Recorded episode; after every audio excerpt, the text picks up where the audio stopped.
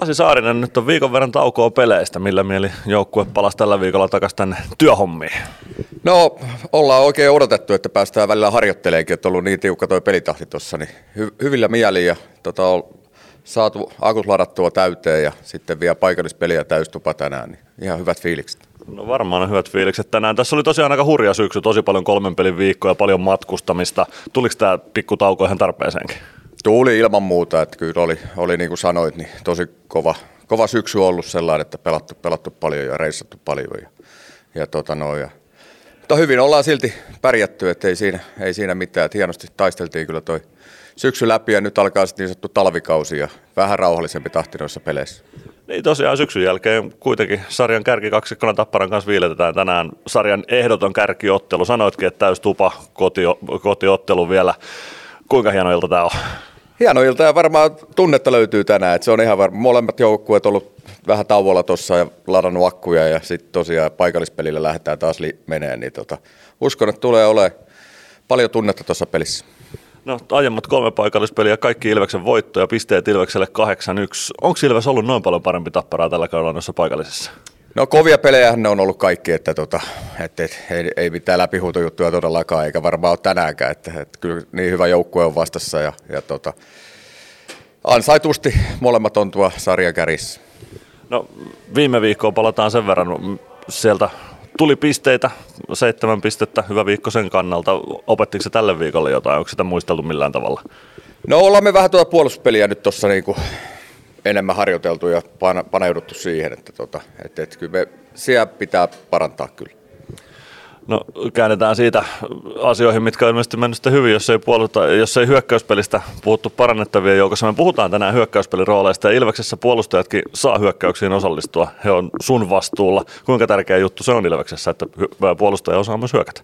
On se kyllä, kiekollinen pitää olla ja, ja tota, ei ole enää niin sanottua perinteisiä puolustavia puolustajia, että kyllä kaikki, kaikki meidän pakit tukee hyökkäyksiä ja pitää tukea hyökkäyksiä. Kyllä me sinne niin kuin neljä, neljä pelaajaa tarvitaan hyökkäykseenkin aina, ettei se ole pelkästään hyökkäjien homma. Että, et, tota, mutta meillä on hyvät pakit siihenkin, siihenkin rooliin, että tota, ei mitään, jatketaan vaan samalla lailla. Ja tietysti tehoja, paikkoja on ollut pakeilla paljon, että olisi voinut tehdä enemmänkin maaleja, mutta toivotaan, että siellä nyt alkaa pikkuhiljaa tulee tehoja myös sieltä.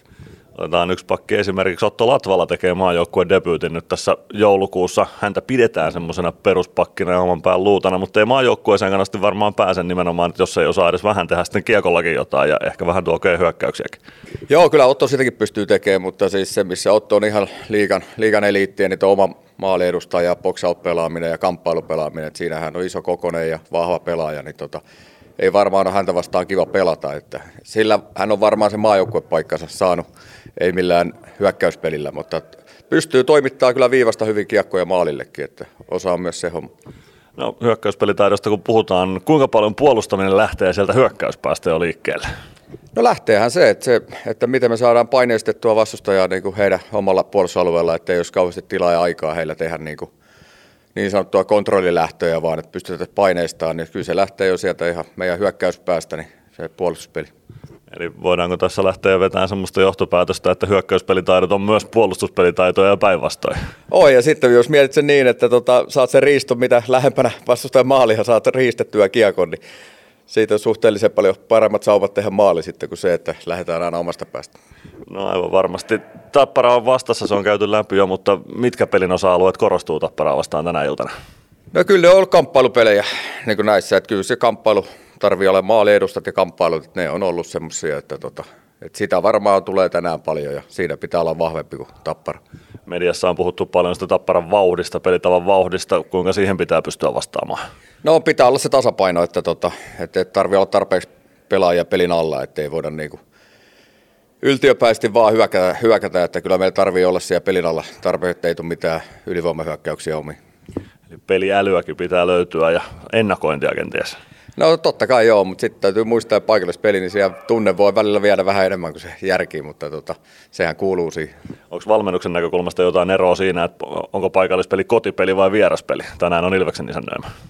No ei oikeastaan sellainen, että kyllä nyt tietysti hallit lähes täynnä aina paikallispeleissä, että kyllä se sitten kun se kiekko putoo jäähän, niin, niin, niin kyllä siinä sitten taas mennään satalasissa, että, että tota, mutta Totta kai, onhan siellä enemmän tänään Ilveksen faneja kuin Tappara faneja, niin siinä mielessä se on hienompi kuin kotipeli. Ja pakeille kun antaa ohjeita, niin vähän joutuu kumartumaan lähemmäs päätä, että pakki kuulee sen, mitä haluat sanoa hänelle. No joo, kyllä se niin on, että toisaalta kyllä sen verran kova ääni löytyy aitiostakin, että ei siihen tarvitse mennä korvaan kuiskuttaa, kyllä ne kuulee. Loistavaa. Kiitoksia Pasi Saarinen ja tsemppiä iltaa. Kiitos.